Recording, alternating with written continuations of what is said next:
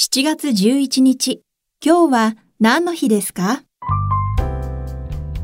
?7 月11日はセブンイレブンの日です。日本全国にコンビニエンスストアを展開するセブンイレブンジャパンが2017年に制定しました。